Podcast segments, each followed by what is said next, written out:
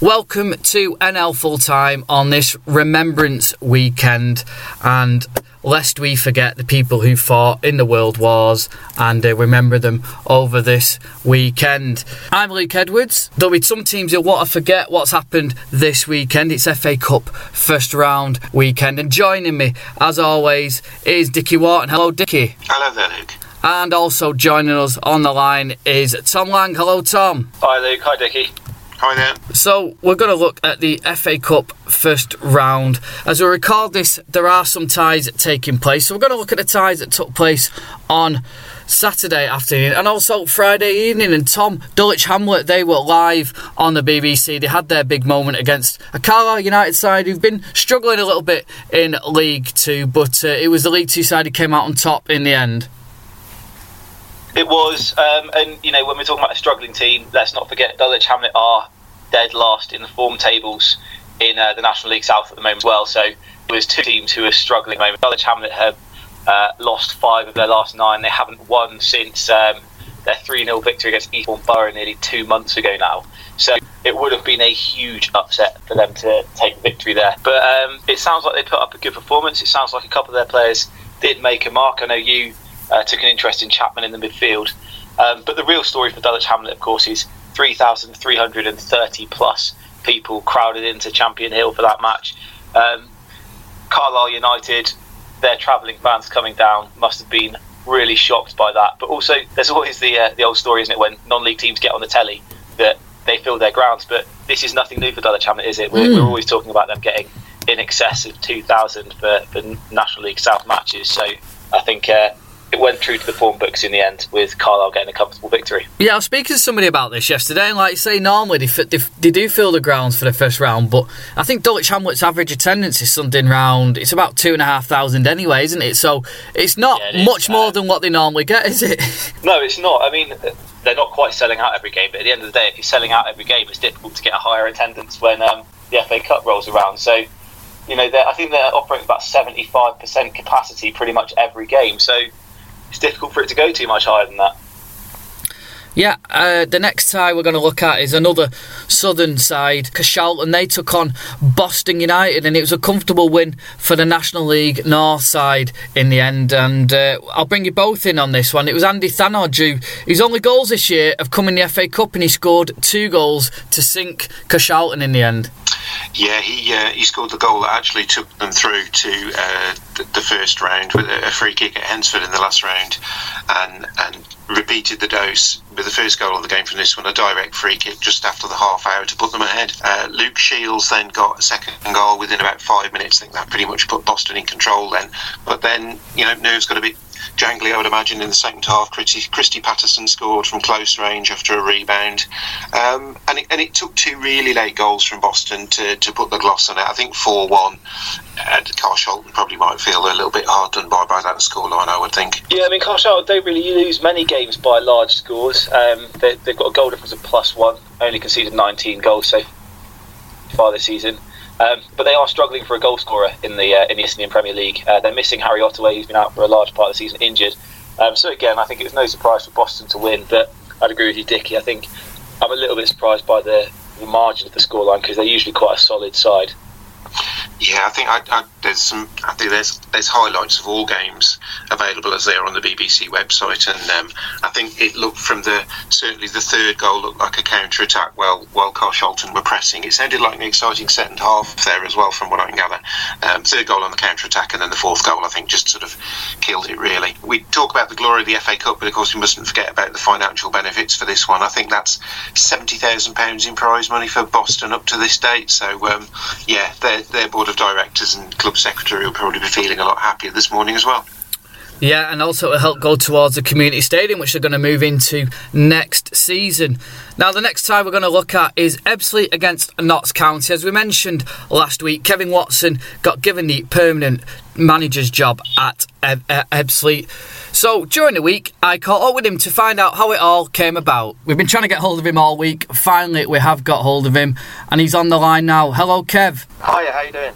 Great, cheers. Um, probably not as good as you though. I mean, you went in there to assist Gary Hill originally at Ebbsfleet, and then you ended up getting a caretaker manager's job. Um, and now, after last Saturday's game, you, you, were confirmed as a permanent manager. Just just tell us how it's been since you've got in there. Uh, well, it's all happened really quickly, to be perfectly honest. I mean, one minute I've got I was at Hungerford um, as assistant to Ian Herring on uh, Saturday, and then by Tuesday I was assistant to Gary Hill, and by the following Tuesday um, or Wednesday, should I say, I'd been appointed caretaker manager. So all very quick, all within a week and a half, really.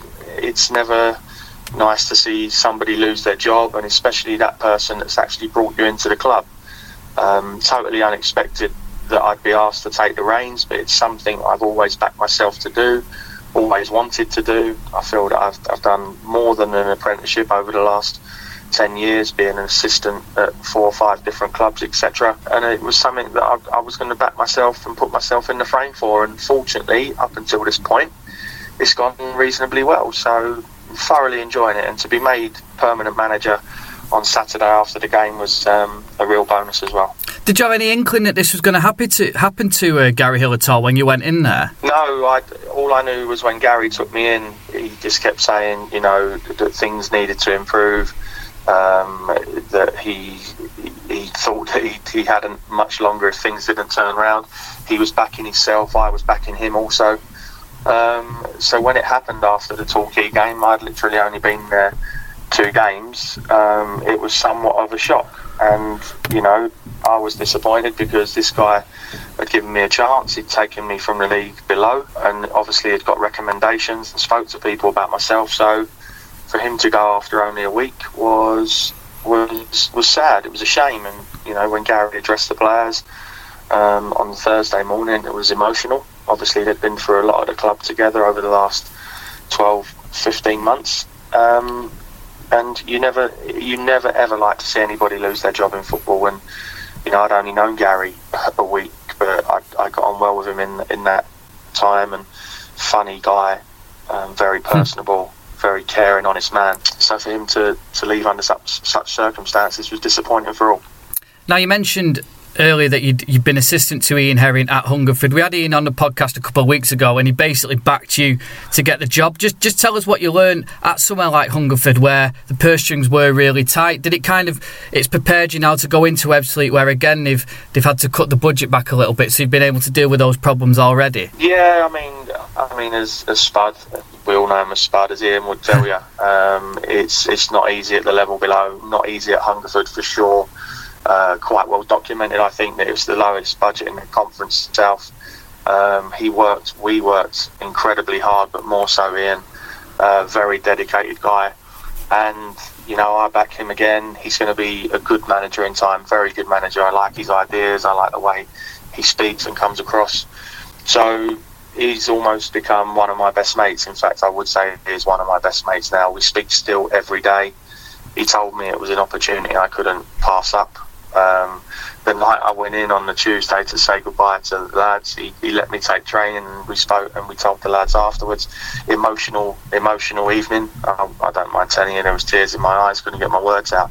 Yeah. But as I say, he's, he's, he's had that effect on me. Hungerford have had that effect on me. Great club, good people. Um, and it was a wrench to leave. But you know, now I've came in, I've come into Ebbsfleet um, it's not the Ebbsfleet that people think anymore with blank checkbooks, if you like. The owner has completely cut that back. I'm not going to say it's a low budget for the league because it's certainly not. The club shouldn't be where they are, which is in the bottom four at the minute where we find ourselves. We should be in and around mid table. We'd, we'd take that, and that's now, especially now, is where we have to aim for. As I say, we're not we're not on a shoestring at this club from from what I can gather and from the, the, the spreadsheets I've got. So we just need to manage it, and we need to take the club forward and see how far we can go. The immediate goal, obviously, is to get above the the line, get out of that bottom four, and then once we get there, we can have another look at it and see where we can go from there. But you know, my my ambition and goal at the minute is to get out of the bottom four, and once we do get out, is um, not go back in there at any stage during the season. So we've, we've narrowed the gap, I think, from seven points to four, which is a lot in five games or four games, league games we've had. So yeah, looking looking forward to it. I've got good players. I've, I've certainly got good players at this club who, if we manage them the right way, are, are more than capable of climbing away from trouble. I mean, what's it, so? What's the owner like? Because obviously there's this myth he's come over from Kuwait with all his his money and things like that. Is is he is he very hands on? Do you, do you chat to him a lot? I've had two conversations with him. One, myself and Dave Archer, who's the CEO, we travelled up to London to his offices to speak to him um, the day after Gary was relieved of his duties, um, and that's when I got handed the reins as interim manager. Originally, it was two or three games, see how you go. That sort of lasted five and then I had a meeting with him on Saturday after the game. But he seems honest, he's fair, told me what he would like, told me he would like me to build something at the club going forward. He's enjoyed watching the way I've set my teams up, the way we're trying to play. So yeah, he seems he seems a nice enough guy. I've had two meetings with him. I'm sure I'll, I'll have more. He's given me his full support, full backing, um, which is good. And if I need anything, he, he he's there to help. So yeah, absolutely. I've, I've found him very personable and, and, a nice enough fellow the couple of times I've met him, yeah. As you said, because he's scaled back a little bit, is it more a case of focusing a bit more on bringing through like younger players, and because he knows your track record with that Hungerford, that that's kind of the route they're going to go down now, and maybe sell a couple on in the future. I think I think um, at the moment I don't want to carry too many in a squad because it just means keeping a lot of players happy that are not going to be playing. At the minute, I think we've got 18 that are fit We've got Cody McDonald and, and John Goddard who are coming back to full fitness as well, as well as Aswad Thomas.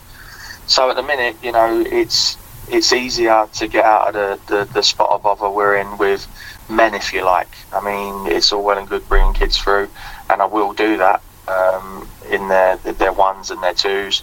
But at the minute, to get out the, the, the, issues and the problems we're in, we need we need the established players. And to be perfectly honest, they've stepped up to the plate for me the last f- uh, four or five games, and I've been delighted with them. So, um, you know what football's like.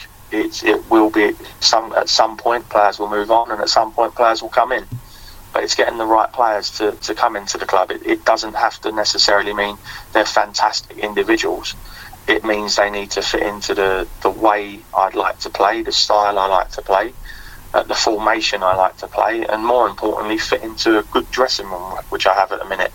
You know, I don't want any, any bad apples, bad eggs in there because I don't have any at the minute. And if, if I start to see that, the, the players will be moved on. It's not the way I work um, because that will quickly spread and, and it, it will need to be sorted out straight away. So it's, it's all about getting the right characters as well. Um, I've been in many dressing rooms where managers have, good managers have, have, sort of told me that you know you need to have the right people in the right dressing rooms to be successful, and, and, and I'll be no different. Kev, best of luck and thanks very much for joining us. No problem, thank you very much. And that was Kevin Watson, and as always seems to happen, once they get the permanent manager's job, they can't seem to win. Uh, I think they were unbeaten until he took over permanently, but they took on Notts County in the FA Cup on Saturday, and uh, Kyle Wootton, he got a couple of goals once again uh, to give Notts County the victory by three goals to two. Yeah, there was some some late drama in that game as well. Um, there was a, an 89th minute equaliser from the penalty spot for Ebbsfleet, and they must have thought perhaps they were taking that one to uh, to a replay. Gozi Ugwu scoring that goal, but then um, yeah, Ben Turner scored in injury time for Notts County to put them through. Yeah, no, when you talk about Ebbsfleet's recent improvement as well, let's look at they they've beaten the two worst teams in the league in Sutton and Chorley. They got a admittedly creditable draw against Chesterfield, so um, it, it, wasn't as, it, as though they were turning over teams at the top of the league. They were uh, proving to be the tallest of the dwarfs in the last couple of weeks. I like that. but the thing is, you know, in the context of the situation they find themselves, you know, that's how often do we say that very often that's enough. You know, if you get results that goes against those teams around you towards the bottom half of the table, very often, you know, the, the ubiquitous six pointers, you know, they, they, they do all have a big influence in the end, don't they? Oh, absolutely. It's not to denigrate uh, what they were achieving and getting results. Um, you know, they, they definitely needed them. Um, and I've seen uh, Kevin Watson's already started to make his his mark on the squad. He's brought in a few players over the week. I think uh, Josh Payne's coming on loan. Oh no, that was earlier. Sorry, Tommy Adaloy, uh, Andre Blackman have both come in. Marvel Ekpiteta came in recently as well. So he's putting his mark on the squad. Um, and let's see how he gets on with that. We're having that as the name of the uh, the title of the podcast this week. Tallest of the dwarf. a former National League side in Forest Green took on Billericay Tom, and it I think so. Forest Green are top of League Two. Billericay, they've had problems as we know as we know recently, but they've recently had a takeover, looking to stabilise things. But there were no match in the end for Mark Cooper's side, were they? You know, there's not not really a huge amount to see here. Is there a comfortable victory for uh, Forest Green Rovers, which is exactly what you'd expect on the day. Um, I think as much as Billericay would have enjoyed the money from continuing in the FA Cup, uh, their priority now has got to be the league. The reality is they are going to have to fight if they want to keep their playoff place or, or maintain a shot at the playoffs, really. So the cup competitions are only ever going to be a distraction for them now that uh, Glenn Tamplin's gone. Um, and of course, speaking of Mr. Tamplin, he's been back in the news again this week. He has, yeah. We'll get on to that later on uh, in the National League South roundup. It's uh, it's caused a bit of rancour, it's fair to say, in Essex. Now the next game is Maidenhead against. They don't take a lot to get ranked in Essex either, so. the next game we're going to look at is uh, we're on form today, Tom. Aren't you? Blimey. Uh, is, is Maidenhead against Rotherham? It looked like um, it was going to be an upset for a while. This one, Tom. They led through Jake Cassidy's goal. Then there was a sending off of Alan Massey and a nine minute salvo from Rotherham, including goals from former National League players in Michael Ihekwe and Freddie Ladapo before Matt Crooks added a third in a nine minute blast. Saw off Alan Devonshire's side in the end. He's not just a former non league player, he's also a former Plymouth Argyle player, Freddie Ladapo. So it was good to see him on the score sheet. In all seriousness, how often do we see this? When the non-league sides come up against the league side, they, they have all the adrenaline going. They're so uh, super hyped up for the match, and they do quite often take an early lead. I've seen it dozens of times across the last few seasons alone. Um, but then that that class, that I think people often talk about the fitness, but I think that's sort of going out the window now. You know, so many of these non-league players are full time, they are fit. I know it's not necessarily the case at Maidenhead, but you look through the squad. I know a lot of them are uh, personal trainers in their in their day jobs and the like. So I don't think the fitness is the issue anymore, but it's that tactical organisation um, these guys in, in the Rotherham squad and, and the other Football League squads are full time professionals. They've been there, they've done it for years, many of them, and it's that organisation um, that will will see them through at the end. And I think that's what we saw for Rotherham yesterday. It was National League South versus National League at Maidstone. Again, for Torquay, um, you know, I know we all love the romanticism of the FA Cup, but they're they're they're going for promotion this season. Make no bones about it. They don't need the money. Uh, as far as non-league clubs go, they're they're relatively flush. Um, they are the most informed club in the National League.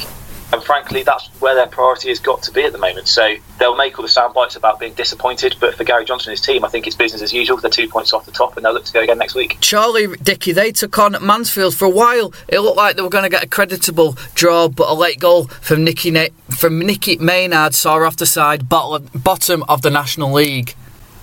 Yeah, it sounds as if Chorley pretty much did what um, you know they've been um, trying to put into practice in the National League this season, just trying to keep it tight, ground out another one of those nil-nil draws, and possibly get them back to Victory Park for a replay. But yeah, Nicky Maynard put paid to that one. It doesn't sound as if Chorley were, were particularly ambitious in the way they went about the game either, but you know that that's probably understandable. On the BBC website, recounts only one effort on target from them during the game, but it nearly paid off. Having said that, you know, Chorley they, they have got bigger fish to fry. They're uh, in a, a, treacherous position down at the bottom of that National League. And, you know, as much as an FA Cup run would be nice, and I'm sure it would help the finances, having got themselves into the National League, the priority's got to be staying there. And I think if, if the FA Cup was going to distract from that, um, you know, it's a, that would be a difficult situation for for manager Jamie Vermiglio. So a bit of perhaps a bit of a mixed blessing you know, I guess they'll only know when they get to the end of the season. If they don't manage to stay in the National League, then perhaps they'd say we'd rather have had a cup run. But um, that's how, it, how things have worked out in the end. And um, yeah, they just have to take, try and take that into the league now. I see. Um, I see. FC United's Tunde Owolabi turned down a move to Chorley in the week uh, to sign a new contract with uh, the Step Three side.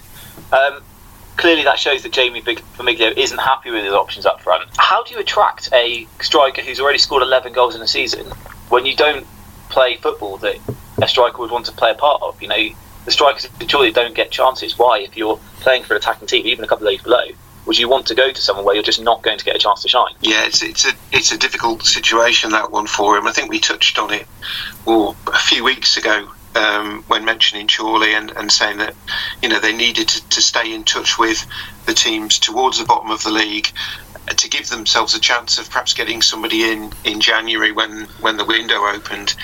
I think they're something like eight or nine points away from safety now. And as you say, Tom, they're, they're not an expansive side. They're, they're just having to sort of try and grind things out and, and get 1 0 wins if they can in, that situation, uh, attracting a, a, forward from a lower division side who perhaps has aspirations of going higher, then uh, one wouldn't be surprised if if it had you know somebody had had a quiet word in his ear and said, "Look, you just hang on. There will be moves to clubs that are perhaps better for you at this point in time than Chorley are. That's not to denigrate Chorley but any stretch of the imagination, but you know, if, if, a, if a young player is thinking of his, his career and and where he's going to go next, then perhaps not the most attractive options at the moment. Fylde, they got their first win under Jim Bentley Dicky against a Nantwich side who we know are a tough nut to crack. Rob's mate Ryan Croasdale scored the winner just before half time, but he'll be really pleased with that. Jim Bentley, a tricky tie, and he's come out with it with a win and a clean sheet and into the hat for the next round. Yes, he will. It's it's it's mission accomplished for for Fylde. Really, they they're, they're on a a bit of a hiding to nothing, going away to a side from two divisions below who've who've beaten two. Um, National League North sides in getting there, um, and certainly beat one of the high flyers in National League North in Kings Lynn. So Nantwich Town, absolutely no mugs. Um, but but so to come through even by you know the, the minimum possible score line of 1 0, yeah, that's job done for, for Jim Bentley and, and look to move on to the next one. Solihull Moors, they had a ball on Saturday. More Jimmy Ball, he scored four goals. He's on loan from Stevenage, former Stockport County man, and Paul McCallum got the other goal. I think that's his first goal back since his injury before a late riposte late on from Oxford City through Kyron Wiltshire. But uh, the side down near the bottom of the National League South, and they got a bit of a beating, didn't they? Yeah, a difficult day for, for Oxford City. Obviously, they, they parted company with uh, company with manager Mark Jones a couple of weeks ago. Haven't made an appointment in his place yet, and they were facing a Solihull Moors side who were just starting to pick up the, the pace again. They've moved back into the playoff places in the National League. They've got a lot of firepower, as you mentioned there, in, in Paul McCallum. They've got D- D- Jimmy Ball in on loan as well, and, and five goals from the visitors. It was 3 0 at half time and, and pretty much game over by that point. Um, and yeah, disappointing for Oxford, I'm sure. I mean, they've, they've gone further in this competition in recent years, but um, going out to a, a fellow non league team is never sort of like the most satisfying way to end a cup run for Oxford um, or for, for any team, you know. But um, yeah, if they were going to pull out another non-league side, Solihull were probably one of the ones you'd want to avoid. It's the same goal scorers as last week with uh, Paul McCallum and Jimmy Ball getting the goal. So um, clearly, bringing Jimmy Ball in, if him and if he if he's the person that can get McCallum firing, and that partnership works, then that's going to you know potentially be a, real fillip for Solihull season. Stourbridge, they've got they've had a rich history in recent years in the FA Cup, haven't they, Dickie? They nearly they nearly knocked Eastleigh out, but the man we interviewed last week, Scott Rendell, he popped up to rescue the Spitfires four minutes from time. But Stourbridge, they'll feel like it's a missed opportunity, I'm guessing, won't they? I think they will. I think I read somewhere that Stourbridge have reached the first round of the FA Cup in something like six of the last ten years, um, which is a you know a fantastic achievement for a club which in that time hasn't risen any higher than. Um, you know Evo-Stik level. But yeah, they, they, they went close again yesterday. They're a renowned cup fighting side. They were ahead twice. Goals from Aaron Lloyd and Will Grocott. But uh, Tyrone Barnett, he he's a he started his career in non-league. Certainly had a spell at my team Telford very early in his career. He um, got one back, or he equalised for for Eastleigh, and then yes, Scott Rendell, that man who's been around knows the game so well at this level, and and he's took he's uh, responsible for getting the replay next week. Final game of Saturday's roundup was an absolute thriller at the Bescot Stadium, struggling Walsall in League Two against Darlington, and for a long time Darlington were leading. Walsall were down to 10 men as well. Former Stourbridge man Dan Scarr sent off then. Walsall scored two in three minutes and it looked like it was going to be heartbreak for Darlington until in the 97th minute. Joseph Wheatley, how, how's your luck? He uh, he scored an equaliser before Darlington also went down to ten men in the midst of that as well, and uh, there was so much to uh, to admire in this game, Dickie. Uh, well, I had a look at it this morning. There's, there are three minutes of highlights on the BBC website, and I don't think anybody who was there would think that three minutes could do this game justice, to be perfectly honest. Um, Omar Holness put Darlington ahead after 17 minutes. Looked like a you know really well taken goal as well. Um, and then from then on, it, it, it just sort of chaotic, frenetic, exactly what you'd want from an FA Cup tie. Um, Wes McDonald from Walsall put one off the crossbar. Rory Gaffney, former Salford City player, missed the rebound from that. Um, and then Wheatley had another effort saved. Adebayo missed from six yards from Walsall. That's an astonishing miss if you get a chance to see that one. And at that point, Darlington must have thought, you know, their luck's going to be in. Maybe even more so when Scarr got sent off, as you mentioned, a former Stourbridge player. But then in the last few minutes, it looked as if, you know, the cup was going to be a cruel mistress. Uh, Caolan Lavery equalised. Liam Connell couldn't hold a low shot. And then Connell, who's just come back to Darlington on loan from South Shields for the rest of the season, didn't cover himself in glory. Pretty much looked like he punched an Alfie Bates corner into his own net from a corner. Um, and they perhaps thought that that was it there. That Walsall thought they'd you know ridden their luck. But um, yeah, Ben Headley then dismissed in the 90th minute. Wheatley equalised in the 97th. Um, a, a, crazy, crazy game. And I have to say, if the TV companies are looking for a replay to cover, which I'm sure they will, I don't think they'll be looking much further than Blackwell Meadows, probably a week on Wednesday for, for Darlington against Walsall. It's set up to be a, a, a terrific game. Oh yeah, I think oh, I. Yeah. I put on the WhatsApp group about five minutes from the end, uh, five minutes after it finished. Said that is that's definitely got BT Sport replay written all over it, that hasn't it? Oh yes, you would think so. I mean, you know, I had a quick word with um, a friend of mine, Craig Stoddard, who covers Darlington for the Northern Echo this morning, and he just sort of like said it was a, a, a crazy, crazy day. You know, such Uh, emotions, you know, swinging back and forth. To be fair, he said Walsall did have an awful lot of chances and didn't take them, so there was a bit of a concern that perhaps maybe yesterday was Darlington's chance.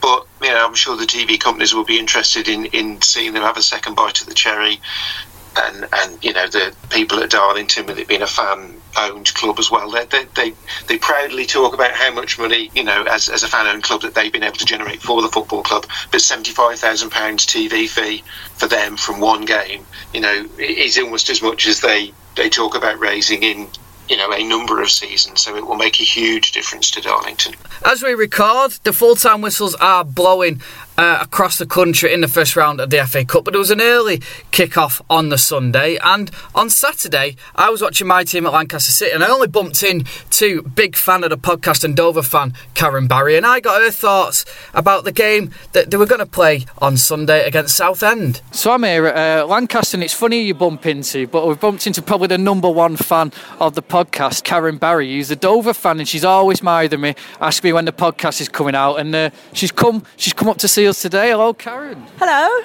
Bit of a treat for you, but in terms of um, it's the FA Cup this weekend. Dover are still in it, aren't they? And uh, probably as we record this podcast, they are kicking off. Uh, they played Southend. Uh, Southend have been absolutely pants this year, though. Well, we, we're not looking to, too much forward to it because we were at home and we're not very good at home. We're better away, so maybe we should reverse the tie. So. Well, it's, it's, I'm telling me, Dover have done all right this year since Hess has gone back in there. You, you, you've uh, you're just in and around the playoffs, aren't you? Just below the playoffs, aren't you? We're getting better of late, so fingers crossed we'll be up there at the end of the season. But come tomorrow, FA Cup, who knows? So definitely looking forward to it. You were just saying you're worried because they're on tell against Yeovil next Saturday, aren't you? You're worried for that because your best player Ricky Modeste is away on international duty, isn't he? Yeah, he's away with Grenada, so good luck to him there. But solely missed in our team. big hole to fill when he's not there. So you've not just made a special trip up because obviously you are based in the northwest, but uh, how many Dover games do you get to, especially like home games then? Oh, I try and get it back to Kent every single month if I can, at least once, if not twice. So, so love watching them, especially in the National League. I was a bit worried last season when they were near the bottom. Yeah. I was like, please don't get relegated. how, how's the transition been since Andy Hessenthaler's come in? Because obviously he went full time and he's brought that professionalism in now, hasn't he? Next last season we were absolutely magical once we started to get to know what we were doing and find our way under Hess. This season we're about mid-table and we do, we're doing okay. So fingers crossed we, we're in playoffs at the end of the season. It's been tough coming in, I think, for him, and lots of our players are all London-based, so getting players is always hard for us. Enjoy watching it on telly. I know you'll be watching it on on BT Sport against uh, Southend, and I think you've got a chance in that. But uh, yeah, and then we'll watch you against Yeovil and, and comment on it and continue to uh, support the podcast. Oh, certainly will. and that was Karen Barry, and we got a photo with a Dover scarf. She gave me a Dover badge and everything. And uh, she was squealing by the end of the game today because they have pulled off an upset. Although Southend have been really, really poor this season in League One. Sol Campbell's just gone in as manager. But it was a winner, Tom, by Ruel Sotiriou, who's on loan from Leyton Orient. And it's Dover who go into the next round. Yeah, great result. And, uh, you know, irrespective of whether Southend are sort of in the doldrums a bit at the moment. What a result for Dover. Um, and also, you know, Ruel Sotiriou came in this week on loan for Dover. Um, and uh, maybe maybe Leyton Orient could have done with his FA Cup goal scoring, as they're potentially just about to uh, probably go through the shock of the round, as they're 2 1 down to Maldon and Tiptree in the last few moments of uh, added time. That's finished. Fantastic. Maldon, Tiptree won that one. Yeah, Jerome Slew, brother of Jordan, uh, scored the uh, scored the second goal in that. Uh, Malton, Maldon, and Tiptree ended uh, with ten men. They were, they were, playing with ten men for the last six minutes, and despite James Dayton getting a consolation back, it was uh, Leyton Orient who went out. Leyton Orient have got a lot of uh, that team who won the National League, and, and they're managed now by. Plymouth Argyle legend Carl Fletcher. Yeah, legend, strong, strong. Um, former Plymouth Argyle player, Carl Fletcher. But um, yeah, what a result for Maldon Tiptree. You know, they're having a fantastic season. Um, into the second round of the FA Cup. They're second in the league, having won eight from eight. Um, they've only played eight because they've had so many cup games. They're still in the FA Trophy. They've got Folkestone Invicta next. You know what an incredible season they're having. Yeah, it looks as if from this as well that they've done it with uh, being down to 10 men as well. With um, uh, Their goal scorer was actually sent off later on in the game for two yellow cards. Fair play. Yeah, so I, was, I, have to say as well, I did a little bit of reading on them in the week. Um, you know, Tiptree is the home of the famous um, Wilkin Preserves factory, but it doesn't sound like there was anything jammy about that victory today. Oh. oh I had to, I'm sorry. I had to do it. Their nickname is the Jammers, to be honest, which is I absolutely love. I read that in the week and thought I've got to get that in somewhere. To be fair, Dick, your your jokes are like Marmite, so there we go. Thank you very much indeed. Stop firing him up. Barnet had this, probably the story of the FA Cup last year. They had a great run, didn't they, to the fourth round last year, knocking out Sheffield United on the way. I, don't know whatever happened to Sheffield United. Their season went uh, up the Swanee, didn't it? but they couldn't progress past the first round this year. They've uh, they've lost by two goals to nil to nil to Joey Barton's Fleetwood. Yeah, that's perhaps uh, you know a, a less surprising result you know, asking asking Lightning to strike twice and for Barnet to have another cup run on the back of the run they had last year is is uh, you know it doesn't happen that often, and it looks as if Fleetwood have um, it's taken a, a, second goal in the 90th minute, I think, to make that game safe there. But um, ultimately, it's not a surprise to see Fleetwood progress. Tom Bromley have had a, tricky few weeks, haven't they, in the National League, but they're still up there and they got a fantastic draw at Bristol Rovers. Chris Bush scoring seven minutes from time to earn a replay, and, and they'll fancy themselves in that replay. Again, another game that could be on TV. Yeah, they will. Um, let's not forget as well, like one of the big advantages that some of the uh, non-league clubs will have in these replays um, is the uh, the benefit of a three uh, 4G pitch. Bristol Rovers won't play on them. They probably train on them. They've probably got one of them available there, but a actual 90 minutes of competitive action on a uh, an artificial surface is not something those players were used to. So can Bromley take advantage of? You know, we all know the ball bounces differently and it's harder on the knees, etc. So can Bromley take advantage of that? It'd be interesting to see. And you know, there's also the fact that with the draw for the second round taking place tomorrow, that any of these teams who've, who've got replays coming up, you know, they, they've they can see what's in front of them. Then you know they, they, the prize is a bit more certain, and they know what you know who they might potentially be facing in the second round, and that's going to inspire players. You know, in a, in a, in a replay situation, I would have thought. Yeah, absolutely. A game which I thought might have been on TV, um, but the TV companies didn't pick it, and probably shows uh, what I know is it was Chippenham. They were at home to Northampton, a potential banana skin, but Northampton did really well in the end to win by three goals to nil. Gets a Chippenham side who don't concede many, but don't score many either. Tom. Yeah, I'm not going to anything to add on that. There, I, to be honest, I think that's that's one that doesn't really need discussion. Fair enough. yeah, three. Northampton, what you expect? Yeah, three 0 to half time. At half time to Northampton. So you know that one was pretty much done and dusted by by 45 minutes worth of, of action. Yeah, another potential upset that I thought might happen, Dickie, was Gateshead. Uh, they played Oldham Athletic, who are really struggling in League Two, despite bringing in Dino Maamria recently. And they were behind at half time, Gateshead, before Liam Agnew equalised, but a late goal and the 77th minute from Johnny Smith has, has seen Oldham avoid the potential banana skin at the International Stadium. Yeah, they have. I mean, it, it did look to be set up, um, you know, for an, a potential upset there. Gateshead's home form has been exceptionally good in, in recent weeks, although I think they um, that took a bit of a battering in a, a game there. But um, yeah, Liam Agnew's goal not enough. Um, I've seen the goal on the television. Uh, a nice strike from him. I think he's on loan from Harrogate Town, and that got them back to one-one. But uh, yeah, Oldham have, have, have, had enough to see that one out, and and Gateshead will have to concentrate on the lead now, as they say. Although, of course, there is an FA Trophy draw coming for, for all of these National League North and South sides tomorrow. So, um, a, a, potential and, and maybe more realistic route of getting to Wembley opening up for them. People look at it and say it's a shock, but when you look at what's gone on at Macclesfield over the last week, maybe it, it isn't quite because basically Macclesfield Town players, the first team squad, and the backroom staff have gone on strike over unpaid wages. Now, the game against Kingstonian was in doubt, it has gone ahead uh, away. Kingstonian were away at Macclesfield and he won by four goals to nil. But just looking at the Macclesfield lineup, it is a very young lineup. But I suppose, Tom, as well, despite the massive division difference, Kingstonian, it's still a great result for him to go there and win. Hundred percent, yeah. Um, uh, you know, I saw a few things on Twitter from some of the Kingstonian players and, and supporters before the game. Um, there's one supporter, Ollie Underwood, we've had him on the podcast before, who's saying, you know, don't uh, don't get too excited about the fact it's just kids. It's a football match against a football league side. Um, if anything, Kingstonian are probably lucky it was away actually because they failed to win any of their five home games this season, but uh, but taken nine points from seven games on the road. So it being an away fixture all the way up in Macclesfield, as far away from Kingstonian as you can really get, probably help. Yeah, and, and touching on that from a, a, Macclesfield perspective, well, obviously, you know, they're a league team now. I think I've read that there is the possibility um, of sanctions against them for fielding and strength side if that's what the FA decide, um, which could even extend to them being barred from taking part in the FA Cup next season. So uh, there's potentially a really big story, um, you know, emblematic of a lot of the struggles that teams have in the lower end of the football league going on there with Macclesfield. I know there were issues last season with some former players bringing a winding up order against them for, for unpaid wages. So there's, you know, there's there's big issues there, and, and you know, it, it, must in all of this, the people you feel sorry for at Macclesfield Town are the fans because you know none of this is their fault.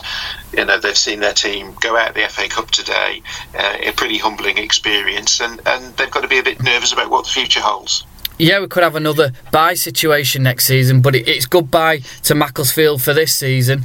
Uh, a team who won't, hopefully won't be wanting to say goodbye are Wrexham. They got a nil-nil draw at home to Rochdale, and Rochdale have been going uh, really, really well in the cup competitions this season and, and, and in the league as well. And uh, really interesting result that, and that's not a foregone conclusion. That replay, is it, Dickie? Uh, no, it isn't. I mean, say Wrexham's form, as we know in the National League, we've we've spoken about it um, pretty much every week on on this podcast. In that they're, they're not pulling up any trees at all. But um, it sounds as if they had chances this afternoon uh, and and could have possibly won this tie.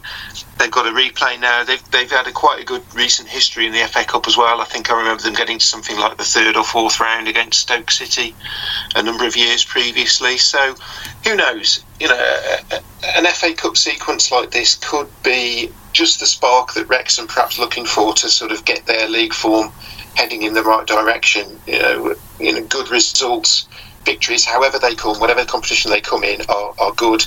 um, and and can can help point the team in the right direction. Uh, I'll hand over to you for this one, Dickie. It finished York nil, Altrincham one. A bit of a surprise considering both sides' league form. As much as Steve Watson had wanted to do well, I'm guessing he has got one eye in the league. And do you think he'll be overly disappointed? I think he probably. Well, I think initially he'll he'll express disappointment for sure. I think York would have would have liked to, to progress in this, but but it's not to be. Uh, is it a surprise? Absolutely, it is because um, you know no team's been able to beat York City in uh, in the National League North itself, but a National League North side have been able to beat them in the FA Cup, and that's exactly what Altrincham have done. A goal from Tom Pears, eight minutes from time, uh, enough there to, to put them through. Um, and yeah, I mean that's also potentially a boost for Altrincham. Again, they're not pulling up any trees in the National League North. They're, they're closer to the bottom of the table than the top, which isn't where they expected to be after you know looking to kick on from being in the playoff places last year. So um, just maybe that's helping to, to get a bit of momentum for Altrincham. I'm led to believe there was a, an Andy Bond missed penalty or a penalty saved in that game, certainly as well. Tony Thompson, the Altrincham goalkeeper, um, keeping his effort out from um, from 12 yards. And yeah, absolutely that's a surprise. But but congratulations to Altrincham. They've got really strong and and um, you know glorious history in the FA Cup as giant killers, and who knows? Perhaps they're on the path to doing that again. In the one remaining tie on Sunday, uh, as we record, it's currently Hazing nil, Oxford United of League One one. They are leading by a goal to nil there. The final tie, which will take place tomorrow after the FA Cup second round draw, is, is Harrogate at home to Portsmouth. And Portsmouth have, have underwhelmed a little bit this season in League One. And Harrogate, as you mentioned before, Dickie, and, and I think Tom mentioned it as well, at the 3G pitch. And uh, that's going to be a really interesting tie, isn't it? Oh yeah, it's set. That's a perfect Monday night FA Cup tie for the TV cameras. Um, Harrogate's ground at Wetherby Road is a is a lovely little compact ground, as he said, with a with a 3G pitch. Um, the, the, place will be absolutely packed. I'm sure of it. Um, and Harrogate, on top of that, are in very, very good form. They've stormed up the National League North table towards the playoff places after a, a bit of an indifferent start, and and you know, Portsmouth are going to have to go there with, with the right attitude if they're going to come away with anything. You know, whether that be uh, a victory or, or taking them back to Fratton Park for a replay. I mean, I'm sure Harrogate would um, would happily take or not happily. It depends on the circumstances of the game. But you know, a replay would be would be a pretty good result for Harrogate. But I'm sure they'll be fancying a bit more than that. That is the FA Cup wrapped up for this podcast. We're going to look at league action now, and there was one game in the National League. It was Stockport County against Dagenham and Redbridge, and Stockport leapfrogged Dagenham by winning a goal to nil with a last-minute goal from Niall Bell. And after the game, Chris, you can't be with us this week, caught up with the Dagenham and Redbridge manager Peter Taylor. Joined with Peter Taylor. Peter, that must be bitterly disappointing today because you, you were in that game, weren't you? Yeah, I think I think a draw would have been a very fair result if I was to be honest with you. I think that um, uh, Jim's got a very organised team here. They're always going to cause you problems, but I felt as though we created enough chances as well. But unfortunately, we didn't take them. But I felt that was the way that the, that the game was going. It was going it, it, was heading for a draw, but uh, uh, Stockport managed to get a goal in the last last minute. Yeah, I mean, it came in the most traditional ways, wasn't it? It was a, it was a corner and a, and a header. Could could you have done anything better there? Do you think? Well, uh, there's no doubt about it. When you defend set pieces, you've got to try and get the first touch, and if you don't get the first touch, you're in trouble. Uh, and uh, for us, their man got the first touch, so uh, so we were struggling a bit there. But uh, but it was little things just before that that to me we shouldn't have even been defending a corner at that particular time. Peter, in the context of your season, you're sort of mid-table. How, how's, how's it looking? I know you lost the last few games. Um, where do we go from here? Um, well, before uh, before the Carl Carshalton FA Cup defeat, I was saying that the season was going very well and we were very pleased with things. Since then, we've had a couple of little injuries that have hurt the team the way that we play, uh, and we've now lost our last three league matches. So now we need some characters in the building because uh, you know it's not going to be such a happy place coming in training when you lose matches. But we've got to we've got to work hard. We've got to work very very hard together uh, to bounce back. Best luck for the rest of the season. Thank Thanks you, for your time, Thank Peter. you. And that was Peter Taylor. And, and Tom, do you think he'll be under pressure a little bit? They didn't have a great start, then they've picked up, and now they've kind of they, they, they've slipped again, as he said, since Carshalton beat them in the FA Cup just over a month ago, and Dagenham down in fifteenth, and they're not really getting a return on their investment at the minute, are they? No, they're not, and they did. It, it, an investment's a good word to use because they did put money into the squad in the summer. Um, they have backed Peter Taylor um, and given him the players that he wants. Um, and I think one of the indicative things when you look at the league table is um, how is their form relative to the teams below them, um, and it's much worse, frankly. Um, only Chorley and Sutton United have been worse form than Dagenham and Redbridge um, over the last ten matches. They've lost three on the bounce. Um, you know they're not getting hammered they're losing by the odd goal every time, basically. But just because it's not hammering doesn't mean you get any points. That's something that they need to change. We're going to look now at the National League South. There were five games that took place, but only four finished. Havant and Waterlooville, Havant and Waterlooville were 2 0 up against Slough. Two goals from Jonah Ayunga. But from what I've read there, the weather heavens um, weren't kind on Havant in the end, and that game was abandoned. But I know a result you really that really stood out for you, Tom, was Braintree, who, who lost Glenn Driver during the week. Uh, they went to Hemel Hempstead and won by three goals to nil, and a bit of a surprising managerial departure first of all, but they've responded well, haven't they? Um, yeah, they did. Uh, they responded very well. I mean, um, Braintree Town, ever since Brad Quinton left, they, they've chopped and changed managers a few times. They never really settled on anyone in the, their National League season. Um, and I was quietly impressed with the job Glenn, uh, Glenn Driver was doing, rather. Um, I, I expected Braintree to struggle this season. However, even after four games without a win, they're still around the playoff spots. You know, that victory yesterday against Hemel, which, you know, certainly was unexpected, that victory yesterday keeps them in the, in the bottom playoff spot. So that's higher than I thought Braintree would be at this stage of the season. Um, and I don't know what's going on behind the scenes with, with Glenn Driver. Maybe there's just something about the setup at the club that he wasn't happy with because, uh, in terms of their performance under him, um, I think Braintree are pretty much bang where they should be, possibly even a little bit higher, especially when you consider the change in players they've had over the season. You know, Braintree lost an entire squad in the summer. Um, I think they, they kept maybe two or three players um, from last season, very, very few. Um, just looking at my spreadsheet, they brought in 20 players since the start of the summer. Yeah, that's a lot to gel, and, and like you say, they're doing it. They had a slow start to the season, but they're actually lying in seventh place now after that result on Saturday. Just above them eh, are Hemel, who have slipped down the table, and jumping up into second place are Weymouth. And Tom, did you see them doing this well? They started off the season brilliantly. They scored two goals in a space of three minutes through Josh McQu- Josh McQuoid, McQ- Josh McQuoid and Ben Thompson before a late goal from Jefferson Louis on about his millionth club got a goal back for Hampton and Richmond, but Weymouth up into second. I think I think you know, Luke, that I didn't predict them to do this well because I got hammered by a lot of Weymouth fans on the old Twitter for it.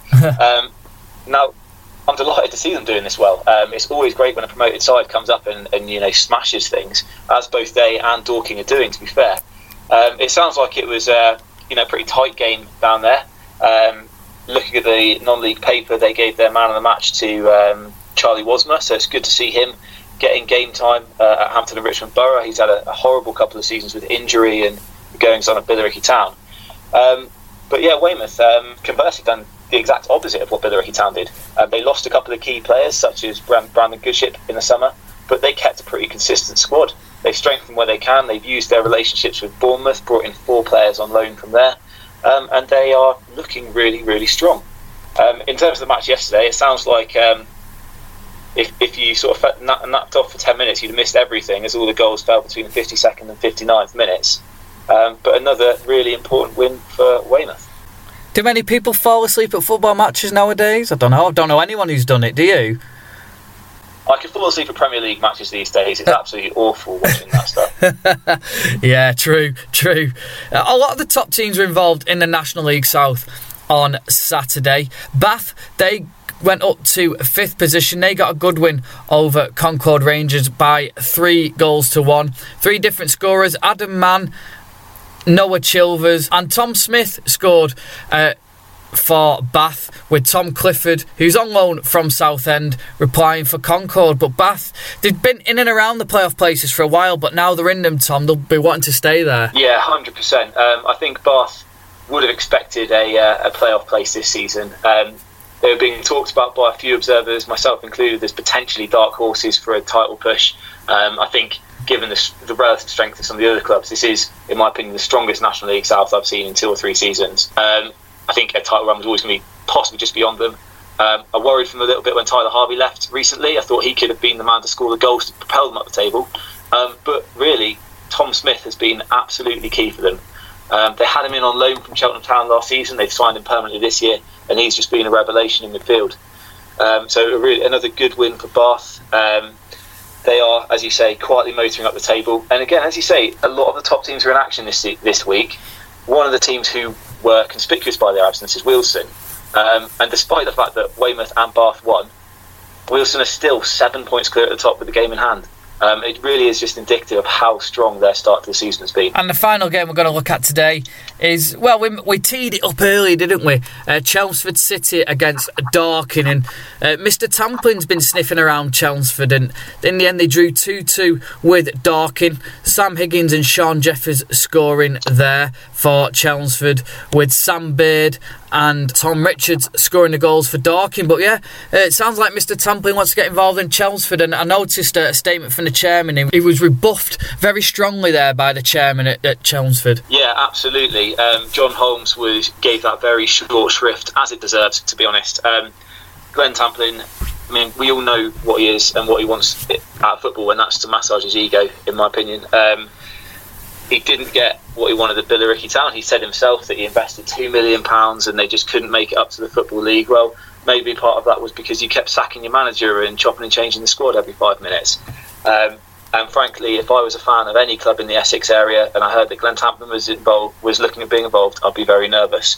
Um, so the right thing by John Holmes to come out and make a very clear, definitive statement that uh, Mr. Tamplin is not going to be invited to partake in the running of Chelmsford. We're going to look now at the National League North. As, as we heard earlier, York are in FA Cup action, getting beaten by Altrincham, which meant Chester and Kings Lynn could take advantage. Now, during the week, Dickie Kings went to Kidderminster and got a fantastic 4 2 result, and he won again on the road at Bradford Park Avenue on Saturday after falling behind in a game that kicked off late. Chester, they won by three goals to nil against Alfreton, so it's been a good day for the chasing pack. Kings more so. Yes, it has, and um, I think both of those wins for Kings Lynn in the last week probably say quite a lot for the character it, it, they, have got in their side. Um, I think they trailed twice at Kidderminster before going on to win 4 2 and exactly the same situation at Bradford Park Avenue yesterday. Went a goal down really uh, well, 17 minutes from Lewis Knight gave Avenue the lead. Uh, Adam Marriott headed an equaliser just on the hour, but then Ollie Johnson, uh, a player very well known to Bradford Park Avenue fans and, and various others in the Yorkshire area, he's gone back to Bradford with Mark Bower returning to the club. He put Avenue ahead. Adam Marriott scored again on 82 minutes to make it two each, and then an injury time winner from Sonny Carey gave Kings Lynn all three points. That lifts them to 32 points. They're only four points behind York, who do admittedly now have a game in hand again because of their involvement in the FA Cup this weekend. But yeah, Kings Lynn keeping the pressure on. Chester, they did exactly the same thing. They were um, home to Alfreton Town in a, what sounded like a fairly routine 3 0 victory. Um, that puts them in third place there, just five behind York now. Goals from Simon Grand and Danny Livesey, two defenders chipping in with goals, and then a late one from Danny Elliott to, to put the icing on the cake. That was Chester's first win in six matches, actually, um, although they've had four draws in that sequence as well. So they've not quite been collecting. Um, the, the, the, maximum points from the, in the last few games, but they've stayed in touch. Um, and it's a third defeat in a row for Alfreton, and they've lost five of their last six, so they're sort of dropping away um, towards mid-table now after a really promising start.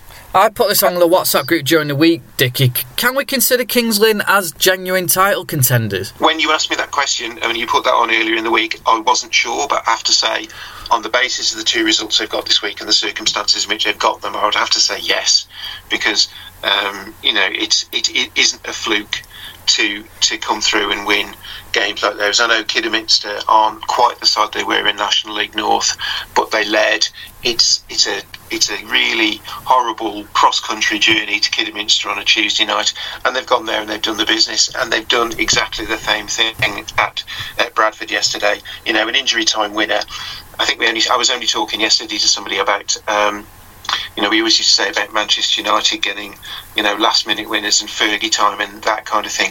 But generally speaking, that isn't luck. That is teams who, you know, have that belief and, and have that belief that they can still get something out of games, even when you know the the, the, the dying seconds are, uh, uh, are ticking around in a game.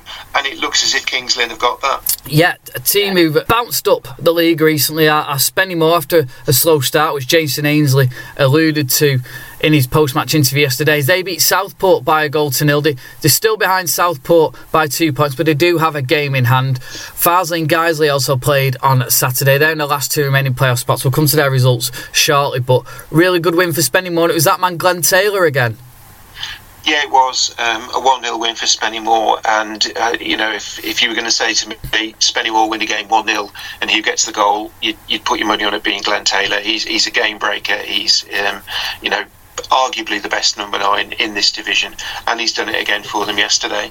Uh, just one defeat in their last 10 for Spennymoor. They've won five of their last six and absolutely roared up the table. And yeah, I think we said very early on when they they had a bit of a stuttering start that there was too much quality in the Spennymoor side for them to stay down there for long, and that's been proven by recent results. Farsley, as I said, they stay in sixth position. Surprising result though on Saturday. Drew 1 1 with Gloucester. They took a, a, first minute lead through Dave Sayers, but then Sam Avery equalised on the 18th minute, and, and then nothing else happened in the second half. So a bit of a mundane game there at the Throstles Nest. It sounds that way. It's it's a, it's a little bit of a stutter for Farsley. I think they'd lost two going into this game, having won five straight before that one. So, you know, I'm sure that's not to Adam Lakeland's liking. He would have, you know, wanted more points from those games. Absolutely, he would. But you know, that's the kind of thing that happened, and it's how you bounce back from them. Um, Farsley, I think, probably would have fancied getting all three points against uh, Gloucester yesterday. But, you know, Gloucester uh, are not anybody's fools in this division. Uh, I think they're in 13th place, sitting on 22 points. So, you know, they're comfortably away from the, the, the real mess towards the bottom of the division. And, um, yeah, a good point for them. Guiseley, as I said, are in the last playoff spot, but they didn't have a great day against Kettering. A bit of a subplot there. Paul Cox going back to Guiseley for the first time since leaving, and there was some pretty interesting comments in the programme as well, which was highlighted by John Dunham on Twitter on Saturday evening. But it was a case of get Carter for Kettering, as it was two goals from Joel Carter gave them the win, and that man Aaron Martin scored a consolation, and I think he's the top scorer across the all nine divisions so far um, in in England. He's a top scorer in England, basically.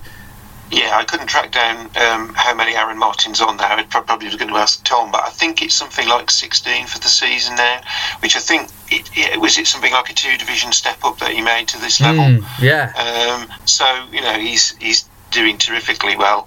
But um, yeah, it wasn't enough yesterday. It was an injury time consolation goal. Carter's two goals for Kettering, giving them a, um, an unlikely win, but they're certainly getting some bounce from having appointed Paul Cox. As you say, there was some, some comments in the programme which um, I think Paul Cox actually referred to in his post match interview, saying he, he felt there was a bit of a, a lack of class. Um, from from Guiseley in in those comments being made, but uh, he, he he's you know made them choke on their words a little bit there with a with a two one win, um, and that's back to back victories for Kettering, and all of a sudden they're they're off you know, away from the bottom of the table. They're up to 19th, um, which you know they're by no means out of out of difficulty. But as I say, they're getting that bounce that they wanted from the appointment of Paul Cox. And the final game in the National League North. Can we call it a relegation battle, Dickie? uh, we might have to soon. No, no I, re- I really don't think so. I was, I was, hoping you might forget about this one, but yes. no, we, we have to give credit to Curzon here and speak about them getting their first win in 12 games, their first win since August. Unfortunately, it came um, against my own team, AFC Telford United. Um, there might be some debate about the, the, the merits of, of, how they got their victory, but they got their victory, you know, and that's, that's ultimately all that matters. Um, Telford led an own goal from um, Mo Ali, the uh, the Curzon central defender, but uh, Curzon were level within 10 minutes from the penalty spot. Um, Rob Evans, as his absence from Curzon has actually coincided with this this terrible run of form. Um, I think he has suffered from a broken ankle, but he's back. Uh, back in the side, he, he won a penalty yesterday that Sean Miller converted, and then um, in the second half, you know, with my Telford hat on, I do have to say that if anybody looked more likely to win it, it was going to be Telford, although they didn't absolutely dominate the game.